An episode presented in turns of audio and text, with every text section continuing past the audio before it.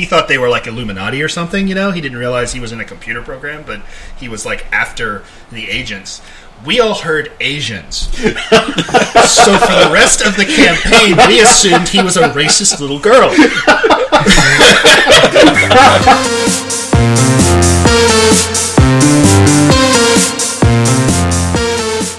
Welcome everybody to the first Get Lost podcast.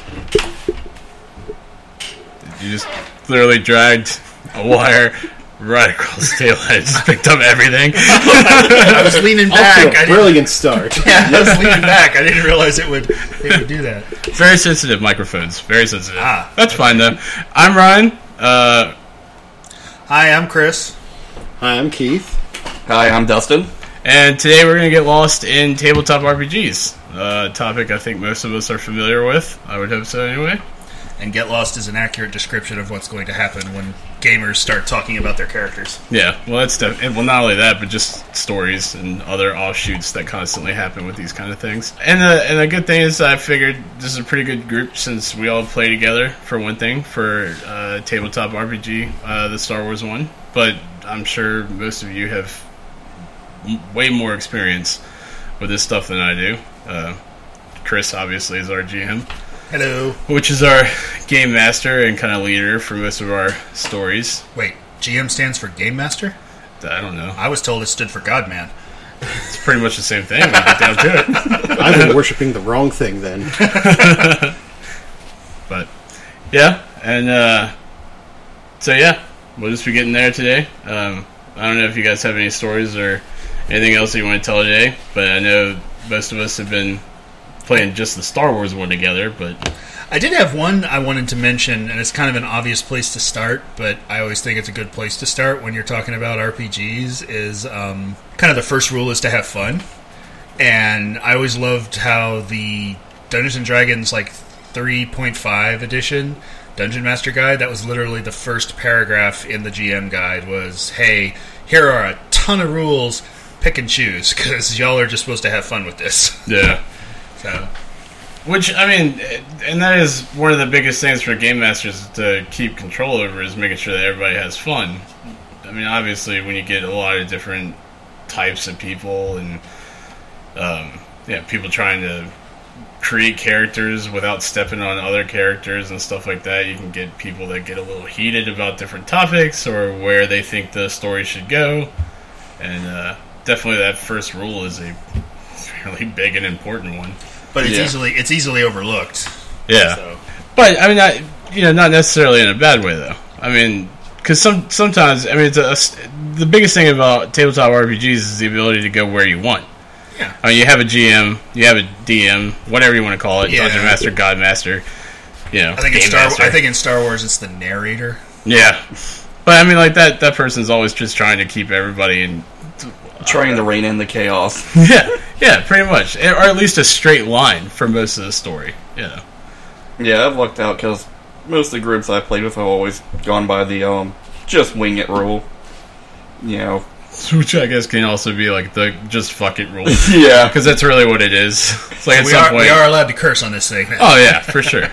You know, Yeah, it's just pretty Most of the always time when I, I've played, it's just okay. Here's where we start. We do have a goal in mind, but anything in between there, all fair game. You will want to stab me by the end of this game, but we're gonna have fun getting to that point. But yeah, like me and some of my other friends that got me into gaming, we would sit there and just try to piss off the GM at times, just see how much we could railroad stuff yeah, to the point where we actually had a GM in D and D just start opening up portals to throw Buicks at us. You're, cl- you have to climb a mountain. You all are pissing me off. Dodge this Buick. Now here comes a Cadillac. Oh, there's a school bus falling at you. What are you gonna do?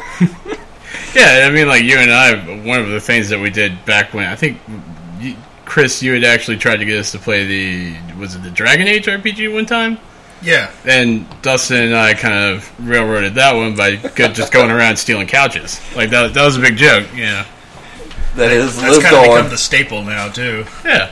Which is fun though, because like I said, I mean that's the biggest thing about tabletop RPGs is the ability to go anywhere you want. So I mean, if your character, if you just play a game and you decide this character would steal a couch, and you steal a couch, you're still having fun, and you're still creating different stories and that kind of stuff. But at the same time, like Dustin said, it's it's screwing or fucking with the you know, the game master and stuff, which is usually pretty fun.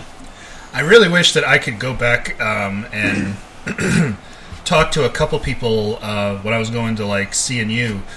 Well, you got to put a copyright in there now, I guess. Uh, um, but they would talk about how, oh, you know, the characters wouldn't do that; they're not being serious.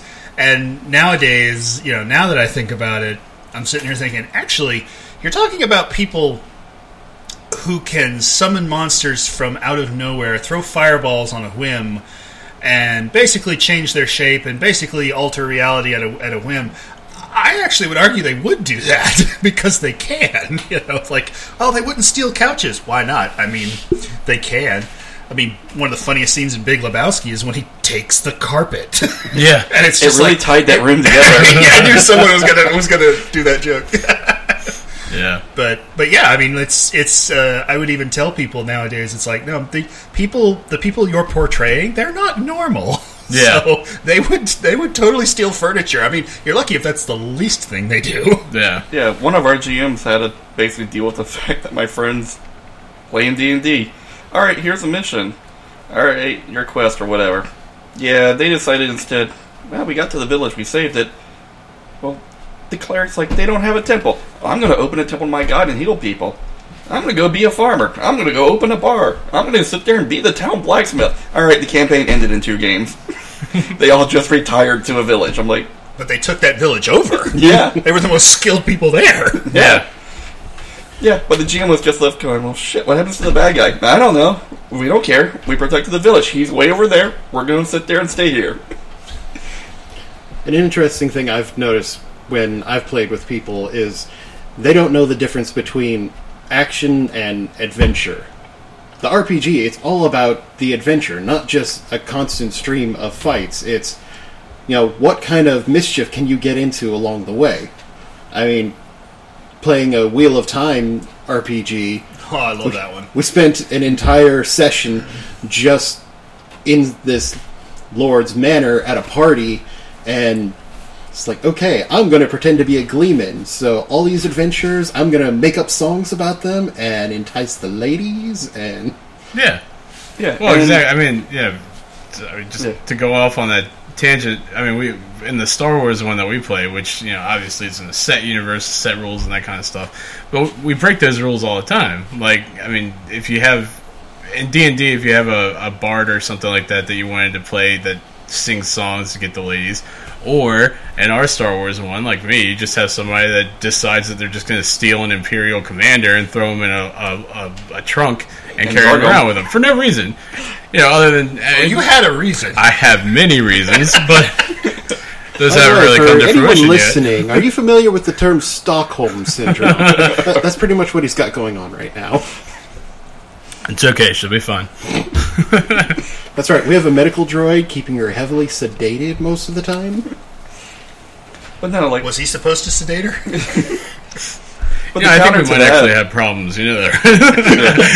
the counter to that though is that I actually played a RPG with a group of friends that the entire point was just action, and it was you were basically in an action movie. If you have a shotgun and you shoot, you're shooting somebody, if you go ka-ching before you sit there and fire at them, you got a bonus. And it was like the more crazy over the top stuff you would do like in an action movie, the more likely you were to succeed. yeah, I briefly played a an RPG from uh, the Slayers, which is a anime that uh, you know a bunch of my friends like, and they made an RPG for it. And kind of the one of the rules for that was similar to what you just said, is all the spells had a chant. Well, in the RPG, uh, I think one of the characters explains you can fire this spell without the chant. It just takes a lot more effort. So they incorporated that into the game. So if you actually sat there and said the entire chant for the Dragon Slave, the DC to cast it was like five less. you know, so if you actually memorized that whole chant, you could do it every time, and Yeah. it would it would lower. You know, it would give you like a reward for actually like playing a character that says the whole spell. yeah. Totally should have been a bonus if you made up a chant there on the spot. Well, and that actually speaking of, that's something that you always reward in the the Star Wars one that we play is like you know somebody makes a reference to Star Wars or someone makes a pretty good joke or something that's you know a little bit more uh, XP or something like that that's always given out. Or if, in my case, I happen to come to the game night strapped with weapons. that is Yeah. true. Yes, uh, for those of you who don't realize, well. um, Keith here uh, is is probably best described as a method actor. so he actually came girded for battle. Like he literally had his wife tie weapons to him under his shirt. So I had a holdout blaster hidden up my sleeve. I had a blaster pistol hidden under a top hat. he had a top hat, by the way. I, I'm someday he's going to show up with a monocle, and I'm just going to hand him the DM screen. Yeah. Mustn't forget the hat. It's a very nice hat. It served me well. And that, and uh, that's something else too. Like I was I was going to bring this up though. Is, uh, you know, as far as RPGs, I, this is something we probably should have gotten to at the beginning of this, but there is always uh, trying to explain this to other people. Uh, it comes across sometimes as like a little bit nerdy or a little bit different or whatever. And it, I feel like that there's still that stigma there that's been there forever, where it's really just a bunch of people hanging out and doing nothing more than having some drinks and enjoying each other's company and, and playing something that you could do online, but you're doing it in person. You know, Yeah, pretty much. yeah, Well, that always reminds me of my sister in law would get after me, you know, calling me a nerd and everything because I would get together with my friends to practice sword fighting. You know, we do we we're all big fans of fencing and so we'd get together to practice out on the weekends, but she just thought like, "You're a grown man. Why are you doing that?" Well, which is more ridiculous? Grown men practicing martial arts or grown men dressing up in spandex and jumping all over each other while trying to catch a small ball. yeah. Which I mean, and that and that's the thing is like uh, both are acceptable. I mean, if you want to go out and play football or soccer or something like that, then have at it. At the same time, like something like LARPing, which is an extension of tabletop RPGs, just real life version of it. People well, quote unquote real life. You know what I mean? But that's still like that's people getting out and about. Like that's that's still something out there. You know. Yeah, they're at least outside getting some exercise and having some fun. Exactly. Which you know, and like I said, the stigma is there. I mean, even when I when I first started talking about doing this particular subject as the um, the topic for the first one, I had people telling me that like you know, uh, if you if you mention D and I just turn it off, and it's like, well, I mean, you can, or you could stop and just kind of listen to something that you don't really understand, which I think is mainly a lot of people. Because like Dustin, you pointed out that I mean this is on the rise. This is something Yeah. that's very popular in today's culture. Um, Yeah. I mean you can literally go on YouTube now and watch people play whole games of D and D. Um, I mean, if you ever watch uh, Acquisitions Incorporated, which is the guys from uh, Penny Arcade. which is the guys from Penny Arcade. Again, put the copyright there. Um, No, they don't get one. oh, okay. they got a mention, so they're fine. free plug. They, um, you know, they you sit there and you watch them, and they they were having a blast. And even if you listen to their podcast where they where they first did it, yeah, um, who plays Jim Darkmagic? It's not Jerry. It's um, Mike. Yeah. Mike Krahulik. He admits in the first podcast, he's like, "I've never played this game."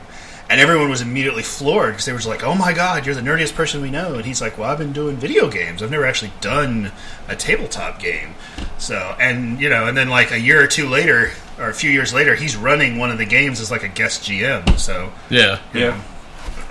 yeah. And I mean, you, you have other. I mean, the biggest thing is all right. So, you know, mo- most of the groups that I follow at least have some sort of D and D s thing going on. Like, I mean, obviously, I follow Rooster Teeth. They have stuff like Heroes and Halfwits. Uh, I think what is it? The other one is like Twits and Crits or something like that. And then you have people like Geek and Sundry. Now, all of these are fairly big on YouTube, prevalent in the culture of you know Comic Con nerds, that kind of thing. But then outside of that, you also have like a lot of celebrities themselves that are playing. People like Vin Diesel, you know, who you would probably never see as the kind of person that would play D and D. However, he's proven time and time again that not only does he actually play D and D, but he plays with most of the cast members that he ends up working with Yeah. you know, they, I mean, the man made a movie about one of his characters. Was not probably the best movie Well, in the world, but it was fun. Yeah. Yeah, in Triple X, he has you know a tattoo of one of his D and D characters on him. Yeah, exactly. I mean, and that's I I I'm personally happy for it because when I was in high school, like the high school that I came from, there were a few people that kind of played D and D and talked about it every now and then, but I didn't have a prevalent group that was playing or anyone that was you know really. But as we got out, as we got into college, definitely started hearing about more of like classmates that were playing. Um, that kind of stuff, and then once I met Dustin, that's when I started playing because you know got introduced to you, Chris, and we started putting together little groups and stuff like that for board games, which Yeah. is another, you know, And when I was in high school, didn't know anybody who played any of that stuff. I was mainly into video games and stuff. yeah, Went to college and hung out with friends who still video games. Started modding and you know video games and stuff like that. It wasn't until I came back and met friends of friends who you know did it and went, "Hey, you want to try?" and said, "Sure, why not?" Yeah. I got nothing better to do on this weekend. And I was like, "All right, now I'm hooked." yeah, exactly. I'm going to be the weirdo then, because everybody's saying, "Oh, we heard about it in high school. We didn't get into it in college." No, I I grew up overseas. So I grew up in England, Yeah. in Germany, because my dad was in the Air Force, and they have a lot more, like I guess board game. I, I want to say it's because they're board games with castles, because they actually have castles over there. Yeah, Um, you got games like Hero Quest, Battle Masters, all all these other kinds of games. Knightmare was like a really big uh, TV show over there, which is, Right. which was like a CGI RPG basically, with the host being like this. You know, uh, they even called him uh, God, what was it? The, I can't even remember his name now. I want to say he was the dungeon master was even his name, but um, I guess because it's just more prevalent over there. I actually heard about it for a while. I couldn't find players really until uh, until we got to like until I went to you know CNU and, and college and stuff. That's where I actually started getting a lot of other players. Until then, I just it was like board games, and I I always grabbed the ones you could play one player, I- Yeah. or two player because my brother you know he was there too. So yeah, and I mean, you know, like you were saying, uh, with overseas, like having just the the expanded already that they had stuff with a lot of like castles and that kind of stuff. Obviously, yeah, that's a that's a big plus for playing a game that's set in a medieval like world. But the biggest thing about tabletop RPGs these days is the fact that there's so many of them, so many varying topics as well. Like, yeah, you could play, yeah, you could play the the tried and true Dungeons and Dragons. Or you could play Star Wars, which is based on the Star Wars world, which there are a lot of fans of that love playing that kind of stuff or talking about that kind of stuff. Well, they even have one called D20 Modern, and I've had to tell people, I'm like, uh, D20 Modern is not like that's just the vanilla setting. You actually Yeah. could apply that system to any like. Do you want to? You could do a Shadowrun esque uh, game using that RPG. If you don't want to play the actual Shadowrun RPG, you could just use the D20 Modern or. Uh, Yeah. Yeah, we actually used that system in one game for um, basically some spy espionage game set during World War II that had you know references to you know Wolfenstein, the video game, Yeah. in it. By the way, there is a D20 Modern. Uh, uh, was it no? It's D20 Medieval. They came out with a D20 Medieval expansion, and when somebody was telling me about it, I was just like, D20 Medieval? Oh, you mean D and D? And they were Yeah. like, No, no, it's, it's an expansion of D20 Modern. And I'm like, You mean Uh-huh. it's it's a, it's the D20 system set in a medieval setting where there's magic and stuff? Yeah, and I'm like, That's D and D. Yeah. Dungeons and Dragons. That's that's D and D, dude. yeah. So D and D made an expansion to this game that became D and D. Yeah. You know, and that, yeah, alright, so speaking of modern times too, like that's, I mean, personally, I, thought, I always thought it was cool when I first heard about uh, Shadowrun, which is one that I haven't gotten to play, but I've actually spent Looking money at on you, books. Dustin. Yeah. we have Yeah. characters. What's taking so long? No, it was Alex that was going to run that one. Yeah. Sure. But yeah, that, You that have the books literally ten feet behind you right now. I prefer playing that one instead of running that one. Yeah. But and that and that was the thing was like that particular game always interested me because it was a it was essentially like Cyberpunk. America. It's just if America suddenly got a whole bunch of crazy magic back, people started spawning into various creatures, and and then from there you would play. I mean, you could either play like the old tried and true like shaman, wizard, that kind of thing, or you could start going into like you know the cyberpunk, Yes. you know, modding yourself. yeah, cyberpunk like into the kind of internet culture, and like that's that's what I love about tabletop RPGs is it doesn't just span one group. Like if you're into computers, you could probably find a tabletop RPG that has to do with computers, with you know, you know the hacking world or whatever, whatever you're looking at. Well, there's even the there's hacking one there. stuff is in you know Shadowrun. yeah, You exactly. can play the Decker Yeah. character, and Yeah. you either you know hacking into stuff. You got people who can sit there and control drones instead of you know going out themselves. Yeah, which is why it's like I I was said. fascinated with the reporter character. Like you could actually be a reporter, Yeah, and I was just like, "Oh, corporate espionage," and I'm a reporter. I'm like, "Wow, okay." So you know, it's kind of like it was kind of like this is kind of like a bard. You know, my primary stat is charisma yeah. because I'm going to be on the news. You know, I've always thought that was really cool that it um, that tabletop RPGs also like allowed it allowed people to view uh, creatively creating character. I mean, if obviously like a lot of writers have said that they um, you know are very interested in stuff like tabletop RPGs, obviously because they get to create different characters. I mean, one of my favorite series was uh, Dragonlance, and obviously one that started as just an expanded campaign um, for D and D, and later became like a whole world and a whole book series. You know, um, I feel like I should do. I feel like I should do like hashtag hashtag Raistlin Majere for for God. yeah, yeah, exactly. Take a seat Takhisis. He's better than you. I am uh, working on a book series myself, and you know, when I was making my character for our Star Wars campaign, I just like I was having so much fun with it, just because the whole creation aspect of RPGs is it's almost intoxicating to the point where I'm like, okay, I have to stop adding details to this character. Just we're not going to be able to get into any of this. None of this is going to matter. Just stop. yeah, One of my friends, uh, his name's Michael Mann, and if he's listening to this, hey Mike, um, or if he ever listens to this, uh, he is one of the funnest people to play role playing games with. Um, but he's how do I put this? He's um, he's kind of like a slow. He's a slow cooker. Like he will start off and he will make a character, and it really will be just the most vanilla thing you've ever seen, and you'll stop paying attention to him.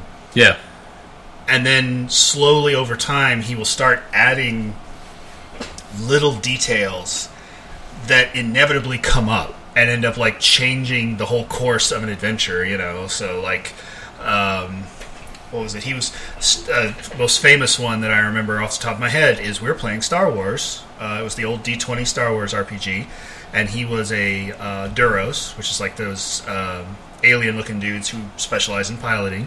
You know, um, and we got to this. Uh, we, we were trying to break into this this thing, and Mike is just like, "Well, I'll just put a dress on and walk in the front door." And yeah, we all started laughing because we were just like, "You're going to dress as a woman?" And he looked at us funny for a full like ten seconds and went, "I, I am, I'm playing a woman." and none of us knew it. None of us realized it. And- But on his character, he wrote "female Duros." Yeah. and it just it had never come up, and it kind of became a running gag, like a fun thing we did every time we played a new RPG. Is we would look at him and go, "Mike, are you a man or a woman this time?" I got like, let's be sure. Like, lift that, lift your skirt up. Let me see. you know. So, but he did that. He did those kind of things where Yeah. just like it would randomly show up, and by the end of the campaign, his character would be this this detailed creation with all of these different like stories and we would remember them because funny things happened you know? Like oh where are we going to find a guy who can fly a plane? Well i can fly a plane. Yeah, you know um, one of his favorite uh, abilities in, in a, there was an rpg called spycraft. There was an ability called i can swim. And what it did is it lets you take like normally you have to spend skill points when you level up. Well this Right. feat lets you take your skill points and hold them and then when you needed a skill you could immediately put a certain number of ranks into that skill and just go oh hey i know how to do that yeah, you know, it's just like one of those amazing things, and so that's It's basically that's basically what you like were getting at. someone the in the Matrix. You know, all you have to do is just call up the operator and say, "Hey, I need this ability." yeah, Yeah. exactly. Yeah. Um, interestingly enough, we played a Matrix RPG using the D20 Modern thing, and one of the running gags with Mike is he played he was playing a little girl, Yeah. and I think his his story was that he was hunting agents because he wanted to um, like find the agents of the Matrix. He thought they were like Illuminati or something, you know. He didn't realize he was in a computer program, but he was like after the agents. We all heard Asians, so for the rest of the campaign, we assumed he was a racist little girl. and he he protested, you know, the first the first like couple times, but then after that, he just started rolling with it. You know, Yeah. he would make like a offhand racist comment, and we were just like, "We knew it. We knew you said Asians." Yeah. I mean, like But when I you know, touching on what Yeah. you said, it start you start off with a lot of detail, and Mike would start off with none and just build. Right. You know, either way works. Yeah, like when I started playing, I started with D and D, and that system of creating characters, it was just like, all right, you know, how badass do I want to try and make my character? It mm-hmm. wasn't until I started playing Shadowrun that was like, I was introduced to the idea of, you know, oh, you get you know bonuses to your characters. You can tie or take flaws and make your character a little worse in these other areas to make oh, yourself better. Quirks and flaws, baby. Yeah. So I was like, all right. And then I eventually made one of my favorite characters, Tank, who was completely illiterate, didn't know how to use computers or any of this stuff, lived in, you know, some rundown shanty or whatever. But my god, could that man or that troll take a beating and give out a beating? That deaf, dumb, blind kid sure Yeah. play a mean pinball. Yeah, and it got to the point where, like, we had people who were very good at computers trying to break into, you know, a door or whatever. And I'd just be like, I can open it. And I was like, I can hack that door. And they're like, You're illiterate. I'm like, Alright, let me grab all these dice and roll it. And, like, Alright, I do this much damage to the door. And then GM's like, Yeah, you knocked the door off its hinges. Door open. You're Hulk, basically. yeah, pretty much. The GM was so used to like putting like, all right, you're fighting five or six guys, and the rest of the group is like, you know, there's five or six of us. So they're like, all right, they start focusing on one person, and they turn around and I've already killed like four of the others, and it's like, yeah, I picked him up, and then I proceeded to use him to beat his other friends to death, and then I threw him out the window. it's like. All right, next encounter where you're going up against 25 people. These three are for you. The other 22 are for Dustin. That, that All right. reminds me of you know going back to that Wheel of Time RPG I told you about. Uh, one of my friends playing it wanted to make an Ogier Gardener. It's basically like a big troll sort of dude, and he wanted his weapon proficiency to be people. he would beat someone to death and then pick them up and use them as like a people flail. I didn't even beat them to death. I picked them up while they were still alive, so they were screaming. but yeah, I was like, all right, my weapons, all right. I'm gonna, you know, play an adept. So I'm a magical character, but I don't cast spells. You know, I just enhance myself. All right, I got my fist, and then I'm gonna improvise weapons. So what? People, Natural male enhancement. Natural troll enhancement. Yeah. Oh, and uh, going back to what you were saying, you know, small callback here. You're saying your friend's Duros character, you know, that's the alien-looking people. When when you said alien, I know you meant the extraterrestrial guys, you know, big head, big eyes, sort of thing. yeah, the one But, Steven Spielberg uses in literally everything. he does. Everything, yeah. mhm. But when you said alien, I was picturing xenomorphs.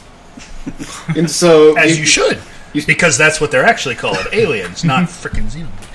Sorry, I'm not a fan of uh, of the new alien stuff. Yeah. Well, I think a lot of people are probably with you on that one, actually. and so when you said, you know, put on a Except Michael dress, Fassbender, if he ever hears this, I love you. when you said he put on a dress, I was picturing a xenomorph in a dress. Well, that's just because you're sick. I mean, We, We all know Chestbursters come out with a you know top hat and monocle and sing "Hello, my baby, hello, my darling." We know it's funny. Uh, actually, going back to your uh, friend Mike again, um, when you were talking about someone that he's not even here, and he dominates the conversation. I know, right? but uh, he. So when you were describing him as being a person that is a uh, slow build of character, you have that kind of person, and then you have someone like me who. You I'm very light when I create a character, and then everything just comes up mainly in improv. When I'm just, you know, we're playing. If something comes up and I think it's funny, I usually end up doing it. Um, and that has worked out for me in the past. I would like to get past that and actually try to work a character that has a little bit more rules um, around them. But it's usually pretty fun. Um, to be fair, I've done detailed characters, but at the same time, like several years after you know, starting playing you know D and D, we played a campaign in Eberron, which has a sentient robot race that you can play Yeah. as. And my entire Warf- character, the Warforged? yeah, the Warforged, yeah, my entire character background just said, "I am Master Chief." That's it. I'm a Warforged. I look like Master Chief. There you go. Yeah. Which I, I mean, it, it's fun. Like it's worked Yeah. out for me uh, it, to a point because I've actually ended up creating probably a million characters and I Yeah. Probably drive Chris crazy every now and then when I'm just like, hey, I think I'm going to create a new character because I'm getting bored with the last one. Uh, you know, because I didn't spend any time thinking about it and I just kind of made it. Uh, You just kind of winged it. But uh, I did have to laugh uh, that one time that we were playing, and uh, we had um, the. I think we were supposed to be going out to a. Was it a shop? I think we were playing uh, the Star Wars one one time, and uh, you were working with uh, Jen on her character. Uh, and then the rest of us kind of decided that we were just going to go out and rob a store in the middle of Star Wars. And ironically, there was a pre-made encounter in one of the books that I was able to just go, "All right, here's the store." Yeah. To which, you know, we took advantage of in the most uh, Yeah, it I was guess a our Duro kind of store, fashion. Yeah, Duro storekeeper and Joey was Yeah. playing a Duro. So Yeah. when the Empire shows up, what are we gonna do? And I just looked at him and like, dude, we're aliens. We all look the same to them. Just stand behind the counter. But you're, you're missing the, the biggest point, which is we killed the shopkeeper Keeper. Yeah, and then stole all the stuff. Yeah. And then we put Joey in his clothes and, and you know obviously like had him stand in front, wait for the Imperials, and then nothing we just happened. and then we just role played our way out of it, which is La- Ladies fun. and gentlemen, I want to point out that Ryan seems to think I was upset by this, but when they looted the store, I gave them a thermal detonator. Yeah. So I rewarded their their uh, No, no, no. shenanigans. No, I, I fair, think we were were upset. If you were upset, you probably would have killed one of us. Yeah. you have that power. But yeah, we're you know this is also the encounter where we needed a speeder, and you just sat there while we're negotiating the price for it. You just walk up and shoot the salesman and take it and drive off. Yeah, they, he drove off without his party members. By the way, so they're left Yeah. standing. Yeah. They're left standing with a corpse. yeah. in the middle of a street in broad daylight. which then later resulted in the uh, eventual, I think, what was it, the the bar uh, massacre, where uh, we also walked in. I mean, that was that was probably like me and I think was it me, you, and Alex that were playing that one. Yeah. Because me, you, and Alex were probably the bloodiest people we've ever played with. It was constant action, a lot Yeah. of fun, not a lot of NPCs. I thought it was amazing. I think it's amazing that if any one or two of you are together, it doesn't get that bad. When all three of you are together, it just seems to be that's like the missing circuit, and you Yeah. just start going, you just spiral more and more and more. Yeah, like, that And yet, we somehow, and yet we somehow make it Yeah, routinely. Oh, you oh, yeah. know? That goes back to the first group of people that I played with. Alex was in it, and it was me, Alex, and our friend Huff would always do that. That was our goal. Because our friend Carney was typically running it, or Alan. It was just, what the hell can we get away with? How can we derail this? Let's just try and piss them off tonight. Uh, and this goes to one thing that I have learned over the years playing as a GM uh, is you got to know your audience. Yeah. You know, a lot of people are like, "I want to tell this story," and I'm like, "Okay," but don't. The more detailed you go, the more you're in, you're going to end up throwing out. I know I've done this joke before, where like you guys, I will have an adventure and we'll start playing, and usually after about thirty to forty-five minutes, I will jokingly pick up a bunch of papers and throw them behind me. You know, Yeah. the joke being, "Well, there goes my plan. We're over here now." Yeah. uh, or uh, or even better, where it's just like we'll be on page one, and somehow in an I'm planning for four hours, and in two and a half you've gotten to page six. There is no page six. Yeah, but they've gone through the first four faster than I thought. Yeah. Um, so it's just you got to know your audience. Yeah, so like exactly. if you're, and I think that's where a lot of frustration comes in. Is a lot of people will be like, I want to play this kind of game. Yeah. Um, you know, and and and Jen has told us Yeah. that's what she wants. She wants to play a very like serious, you know, uh, kind of game. That's what she wants to have fun at, and I think that's part of why she has a hard time with you guys because you guys start off. yeah. Like I said, you spiral. Uh, I say they spiral. I don't want to say they spiral out of control because there's always method to their madness. And, Yeah. and like Ryan said, they end up where everybody else would have. It's just There's a higher body count. and There's, a higher body count. a s- there's usually something broken. I was there's going to say usually there's a vehicle smoldering stolen. ruin somewhere. um, Yeah, the speeder bike that he stole got loaded into our ship. We flew it up and backed it into the control tower Yep. and launched it out of the hangar Yeah. or out of the cargo bay. Which and uh, oh, go ahead. I'm sorry. And I was like, and there was no way of ever getting that thing back down. Yeah, and and that's uh, personally for me. This is why I really wanted to talk about this today. Though, is because so RPGs span a lot of different things. There's the tabletop ones that come down to someone creating the rules and the storyline for you, and there's the ones that you can play. Uh, on computers and you know, uh, PlayStations and Xboxes, those kind of RPGs though usually have a stricter set of rules. Obviously, uh, you're probably going to end up at the ending that it wants you eventually. Whether Um, to break them. Yeah, sometimes they, they offer you different paths here or there, but the greatest thing about tabletop RPGs is, like Chris said, you essentially get to play whatever you want. As, as long as the GM okays it, which I think most of the time, most of them are pretty fine and okay as long with as it's you within reason. messing around, you know well, yeah. and that's that's always the fun part to me. Um, I know that uh, I think it was that one time we were playing where uh, you sent us into like a Hutt palace uh, in the Star Wars one, Oh. and uh, Can you confirm that? yep, Yes. that was exactly where I was going. Hot shot. Can Um, you confirm that? Because yeah, we were supposed to be bartering for something for a body or something like that. We loaded the body up with explosives, um, went inside of it, wound up blowing up the Hutt and the palace that he was in. Had to escape. This is the one where Joey first played with us, and Yeah. wound up almost dying from a, his character almost died from a hatchet or an axe thrown at him. Vibro X. Um, yeah, and that That that's job as guards almost Yeah. turned him into chop suey. Exactly, and that's the fun part. That's what I've always been impressed with when I play, is just the the freedom.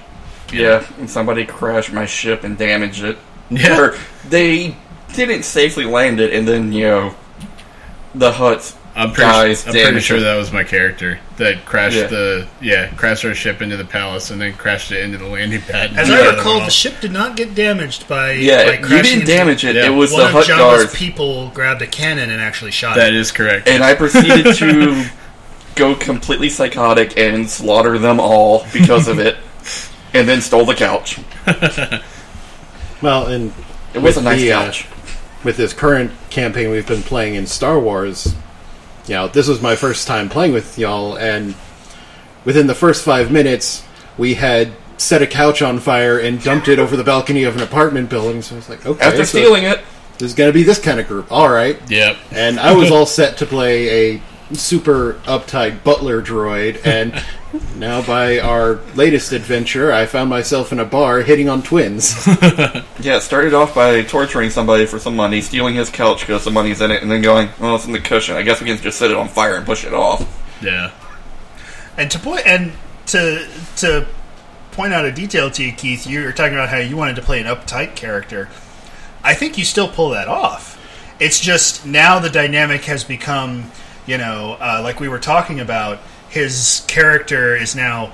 You should speak to me. I'm the nice one Yeah. because your alternative is them. yeah, They burn things for fun. they don't function normally. yeah, yeah. you don't want to talk to that Nautolan Mandalorian. He likes to torture and kill stuff, and possibly blow it up or just light it on fire. He's not right in the I'm head. not entirely sure that the other one hasn't rigged something to explode. yeah. Let's see. How, how did I Nine times out of ten, it's The, just uh, chucking the thermal detonators too and hoping that they don't blow us The, up. the Nautolan will see how many times he can stab you before you die. His record is 372. and my other friend there, well, you'll get into a drinking contest with him, and when you wake up, you'll find a explosive device of some kind wedged in your digestive tract. Whatever kind it is, well, that depends on the mood he's in. Or two, depending on how the mission's going. But that's just that's like just the natural progression of a of a character concept. You know, I, I think you're you're you're an author and you'll understand this that whenever you start writing something. Uh, if you're really into it and you stick with it long enough, it eventually takes on a life of its own. And it actually changes as time goes on, and you're like, oh, wow, I hadn't expected it to end up here, but all right, cool.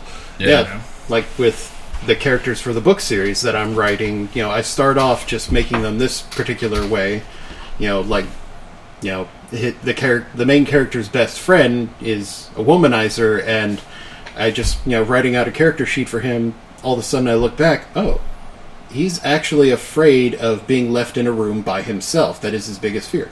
How did I come up with that? Yeah. Yeah. I'll tell you too, um, rolling back on your earlier talk about uh, progression of storylines uh, and you know, how the GM comes up with adventures and that kind of stuff. Transcript of this podcast is going to be, oh, we're on this topic now. See page two. Uh, By the way, we're, we're on this topic now. All right, go back to page seven and page six. Well, that's the genius of a podcast. You can rewind the conversation. we'll just I'll just edit it all into one uh, Cohesive, one, one cohesive thought. Yeah. Um, but no, I was uh, I was gonna say like my, one of my one of my favorite TV shows has always been Community, which obviously Dan Harmon is a huge fan of D and D and tabletop RPGs, and uh, has done two episodes uh, on them. Where in the first one they played a pre-made game. Abed kind of had fun with it, but he was like the game master, so he kept everything rule-fied. The second one was much more like the kind of RPGs that we play, which is Abed walked in with a giant binder full of where they were going to go. And immediately in the first two minutes, they broke a bridge, all their characters fell off, and they were all swept away on a river. And Abed just took the binder and threw it off to the side. Because his, his story at that point was gone. But he was a game master, he knew the rules of what he wanted and the kind of story that he was going to tell, and progressed through there. The best line he has in that in that game is what is it? Where I forget it's if it's the first one or the second one, but somebody points at him and say, "Well, you need to do this," and his immediate reaction is, "No, I don't." Yeah, I don't need to do It's like, anything. I don't do anything. I provide the the world and the consequences. The choices are yours. Mm-hmm. Like I'm not doing this. You are. And I love that line because even though he's kind of a really goofy character, Yeah. that that is a very strong GM strategy. Like there are a lot of GMs that do that. Yeah. My brother does that, where he will just present the world. He will present the world and decide what the villain's doing.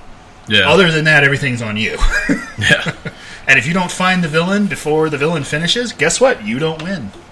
Yeah. well, during our last Star Wars adventure, you know, you had the book open, running the adventure, and then I can't remember what we were doing at the time, but you just closed the book and were like, I want to see where this goes. Which is always the fun part of our games, you know. Yeah. seeing where it goes.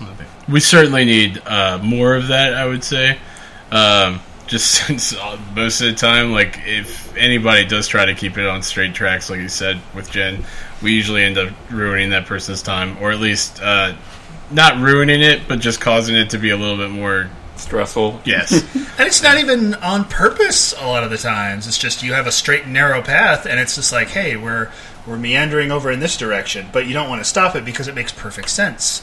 Yeah. You know, all the choices we've made made sense, and they were logical, and they weren't like crazy. We just ended up over here. You know. yeah, Yeah, you can't choose how the, your players are going to think and choose their actions. Yeah, You Well, can't. actually, you can. It's called plot hammering. yeah. Um, yeah. Well, it's- you I'm do not- not go to that bar. You Yeah. go here instead. Yeah. I not a was gonna very say- popular, not a very popular choice outside of a computer game. yeah, Yeah. well, it's the same sort of concept as like watching a movie versus playing a video game.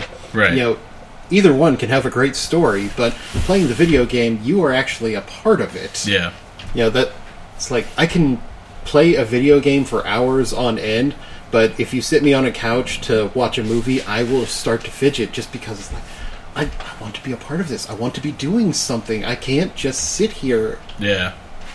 Which is is definitely I mean like you're saying like linear storylines are great. I mean obviously there are amazing movies, there are amazing hell the the video games that qualify as RPGs are usually really fun, have great storylines.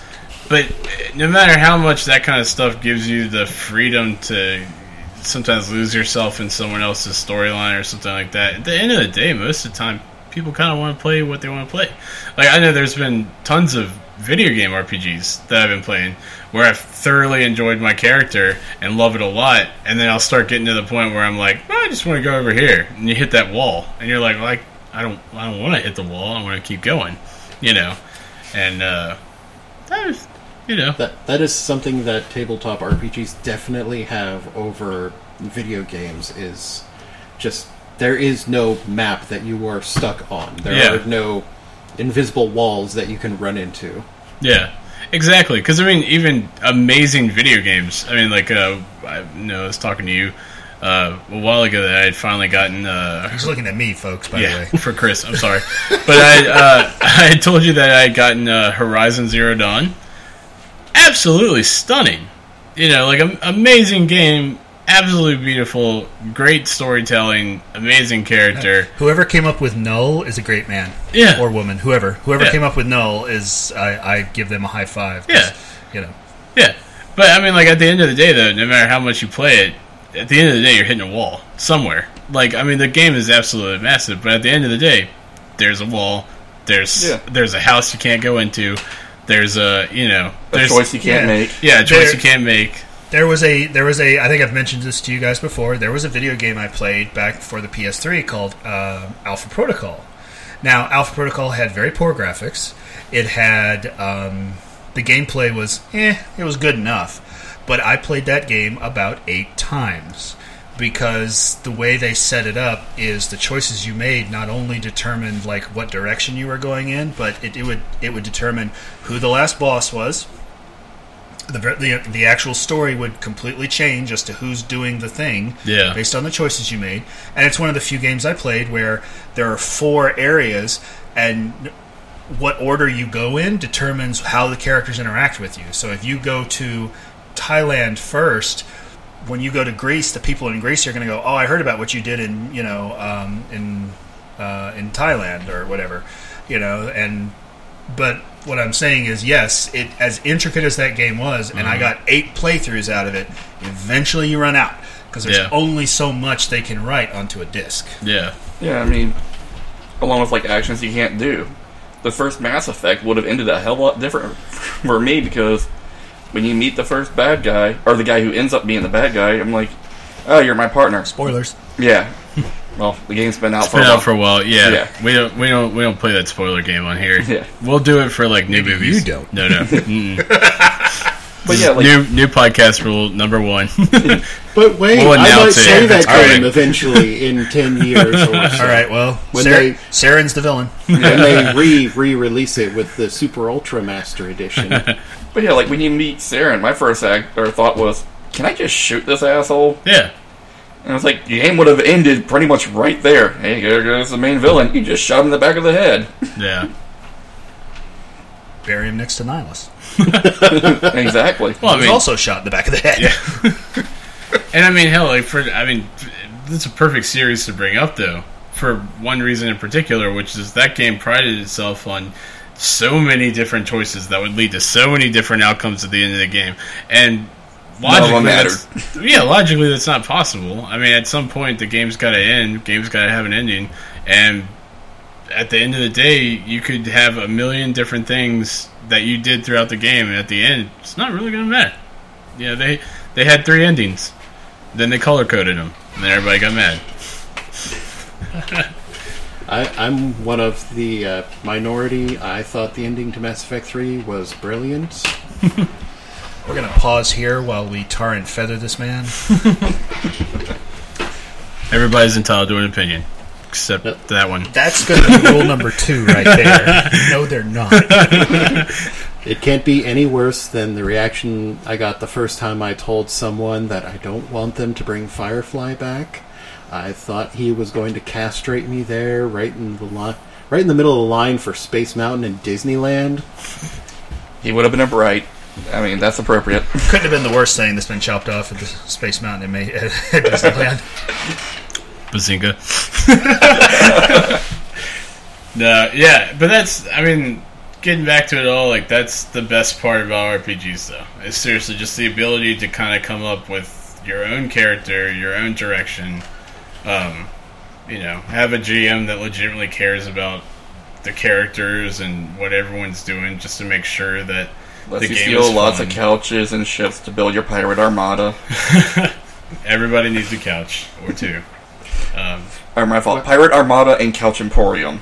Well, to some extent, video games are starting to give you a bit more freedom with that sort of thing. For sure. You know, with a lot of the sandbox games. Yeah. Get like, you know, Minecraft or you know some of the games I really like was DayZ or more recently Seven Days to Die. Yeah. There is no actual story. It's just whatever you and whatever people you're playing with come up with while you're there. Yeah, and then and then obviously you have other stuff like everyone was really impressed with Zelda Breath of the Wild. Absolutely beautiful game. It's a game that can be beaten in 30 minutes, and they proved that with a couple speed runs. I mean, Yeah. the the storylines are there. It's for a lot of them now. It's how much time do you want to put in them as you play? Well, the Fallout games are that way too. Yeah, exactly. Uh, somebody showed me the first Elder Fallout Scrolls. game. Huh? The Elder Scroll games too. Well, yeah, like Yeah. the first the first Fallout game, you could literally go outside the first area, hang a right, and walk until you get to the end. yeah. Like the bad guy, uh, I'm told the bad guy is always there. You know. So, Yeah. But you know, and that all right. So talking about those, so those particular video game RPGs again, like we've said, they're they're getting there as far as storylines and stuff like that. The problem with them still comes down to, unlike tabletop RPGs, you can get a group of four or five of your friends, sit down in person, and have fun. For a lot of these games that are that big and that immersive, they don't give you the. Now, some do, like the massive multiplayer online game, like RPGs and stuff like that, where you have tons of people playing. But at the end of the day, you're still not. It's not five people technically experiencing the world as a whole. Those characters are still pretty. Like for the Star Wars one that we played, the Old Republic, Yeah. we could have five people playing. They could all be experiencing different storylines. The problem that I've always had with those kinds of games is nothing really changes. Like you play it, you get to a point, you have a cutscene. The end of the day, nothing changes. Whereas if you play a tabletop RPG, especially with a good person that's helming the game, if one person blows up a mountain for whatever reason, that mountain's gone, and that's Yeah. it. Like it's not. Yeah, it's not a like you're dynamic gonna, game versus Exactly, the like- MMO being static. Sta- Well, like I could do Static, the same quest six or seven times, and Yeah. It it's the same story over and over again, and it doesn't make logical sense that uh, my character's already done this. Yeah. But Yeah. yeah, or that you sit there and walk into the throne with the king, and you know, hey, I can't kill him and take over. Yeah. I can sit there and chuck all the grenades I want in this room. He's still gonna be alive. I did that to somebody one time. They went into um, they went into a, a, cas- a castle that one of our one of my players had created in a previous game. Mhm. And the first thing he did is I told I, I talked about how Josh, if you're listening, this is for you. When the when the doors opened, I talked about how were these massively ornate doors, and Josh was playing an elf, so immediately he looks at the wife, you know, my the my previous character's wife, you know, my friend's who the character in game that he married, and she's the only one there, and he immediately insults her uh, because he's talking about how did you cut down all the trees to make those doors? Well, knowing my friend and what my friend would do if his wife was insulted, I had the court wizard cast finger of death on him, and he died. it was it's the record for my fastest PC kill. Uh, he literally made the character ten minutes earlier Well, it's like, uh, which turned out to be he wasn't too upset because I looked at him and I was like, "Now your character is dead because you've insulted the queen." On the plus side, we didn't know anything about him. Just change the name on the character sheet and keep going. well, like we played a D and D game that one of my friends ran, and Can you hear Our- me leaning back mm. here? Do what? I wanted to lean back. Can you still hear me? Yeah, it's still picking up fairly Oh, well. yeah. I mean, Okay. it might it might be a little bit if you just move it. Yeah. Oh, yeah, like Technical problems. Yeah. I've never done a podcast before. I don't know how sensitive this thing is. yeah, I hate like to tell you, I haven't either. So none of us have. it's gonna supposed to spend hold a, it it's, right it's gonna up your a, mouth. yeah. You know, supposed to like eat the microphone. Just Yeah. right up on it. Make Yeah. love to the mic. Love it. For those yeah. of you I've always not- heard if you put your tongue on the microphone, then you're doing good.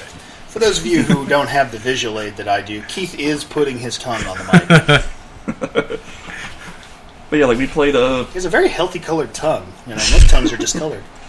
I'm sorry. Go on before I. I keep think that's the nicest thing anyone said Dustin. You about need me. to talk before I keep going. All right. But no, we like played a game, and our our, our friend Alan played a half orc who wanted to sit there and unite all the orcs against the humans, or whatever, and didn't see that as racist for trying to kill off humanity. Hashtag kill all humans. Yeah. And we were on a quest. and he stole like the one ring, basically. Ate it because he didn't want to give it up and wanted to use his power. And later on in the campaign, I decided I had enough of it and killed him, as he was leading his orc, or orc army to you know take over a town. He then decides, all right, well I'm going to run the game and decide that, well he still united them, they took over, and there's now a gigantic statue of him. So we're leaving the area, and Alex and I go, all right, well, let's do it all over again. As we're leaving the orc capital, blow up the giant statue of him as a distraction, and then just fly away. we're like, nope, your character does not get to live and survive, no matter what form he takes. Sorry, I got distracted there for a moment because I was wondering what would happen if you were to put the one ring around your dick. And I- there it is. junk will turn invisible. And there let's it be, let's be honest. we did pre- pretty well before No. we went down in the gutter. There's nothing wrong with going in the gutter. The gutter is where this is supposed to be. but to be honest, he'd probably turn invisible, just like uh, just like they normally did in Lord of the Rings, right? yeah. Yeah. It still stays. I thought your story was going to end with you saying I killed him and then went through his bowels to get that ring. I Oh no, I let somebody else do that. Okay, I was very I was the surprised that it just ranger. ended with you blowing up a statue. That was not where I thought it would be. No, I was a ranger. I let everybody else run and you know try and charge them and go. All right, I'm gonna use all these feats and just fire a couple air, magic arrows at them from a mile away and hit them. Uh, But this reminds me of one of the RPGs that I've I have played before was Yeah. a Star Trek RPG. right. Now I'm a huge Star Trek fan, and uh, a bunch of my friends we got together and we we found this Star Trek RPG, and it um, it was not well written. You know, it was kind of written very hastily, and then the company went out of business. Yeah. The point was, though, we had a blast playing it because early on we realized that the game rules weren't that great. The character creation was, but Right. the rest of it wasn't. So Yeah. the joke was, the less we use the rules, the more fun we have. Um, we actually had the running gag that it was a TV show, and I named every session as if it were an episode. And when we went, whenever when someone had to use the bathroom, I was just like, "All right, commercial break. This this this episode brought to you by you know Toyota, you know." And it just it was just it just became a running gag, you know. And I would Yeah. tell people that you know, hey, the the so and so got the most fan mail today, you know, or something. so we actually would treat it like you know uh, an RPG, and the different campaigns were the seasons. So it's like now season two. See, I would play that camp or that game. I just want the skill summon red shirt. Well, that's easy. Just get four pips on your on your. Uh, Are you sure on that your one rank wasn't in the insignia. rules? yeah, Di- That's got to be in the rules, It right? is. Get four pips on your rank insignia. You're the captain. You can pretty much order anybody to die. yeah. Just be like, all right, you guys sit there and do this. Summon red shirt and just pick somehow pick up a red shirt and just throw him into whatever it is. All right, problem solved. Throw him, dude. He's probably gonna wind up there. He's a red shirt. I That's know. what they do. Just summon, you know, red shirt out of nowhere. Just reach back and then thunk. There it is, a red shirt. Look, the monster killed him. All right. There goes Bob, number forty-two, I think. I like at this Who point that red shirts have just become lemmings. Like yeah. they're they're pre-programmed to find themselves in places that they're gonna kill themselves. Funniest joke I ever heard is it had uh, it was a comic strip of Kirk and Spock reappearing on the transporter pad, and there's a pile of dead red shirts behind him. And Yeah. Kirk was just like, "Man, that was a really successful uh, mission." And Spock's like, "Yeah, we only lost eight and a half red shirts." And Kirk's like, "I know, right? That's what, like two people? it's worth two people." All right, and with that, uh, we're actually at the 58 minute mark, uh, which There is we go. always good. We've had a couple of places that I'll edit out for Dead Space, which has been, you know, it's going to happen. I want them to bring that game back. But uh, yeah, overall, I'd say this is a good one. Glad you guys could join us today. Um, we'll definitely be back with another episode, probably in about five minutes if anybody wants to stick around and do another one. but uh, yeah, thanks for joining us on that Get Lost podcast, and uh, we'll get lost in some more crazy ass topics and probably end up talking about some more uh, Master Rings on Cox at some point. All right, That was the most important thing in that podcast. all right. Have a week, people.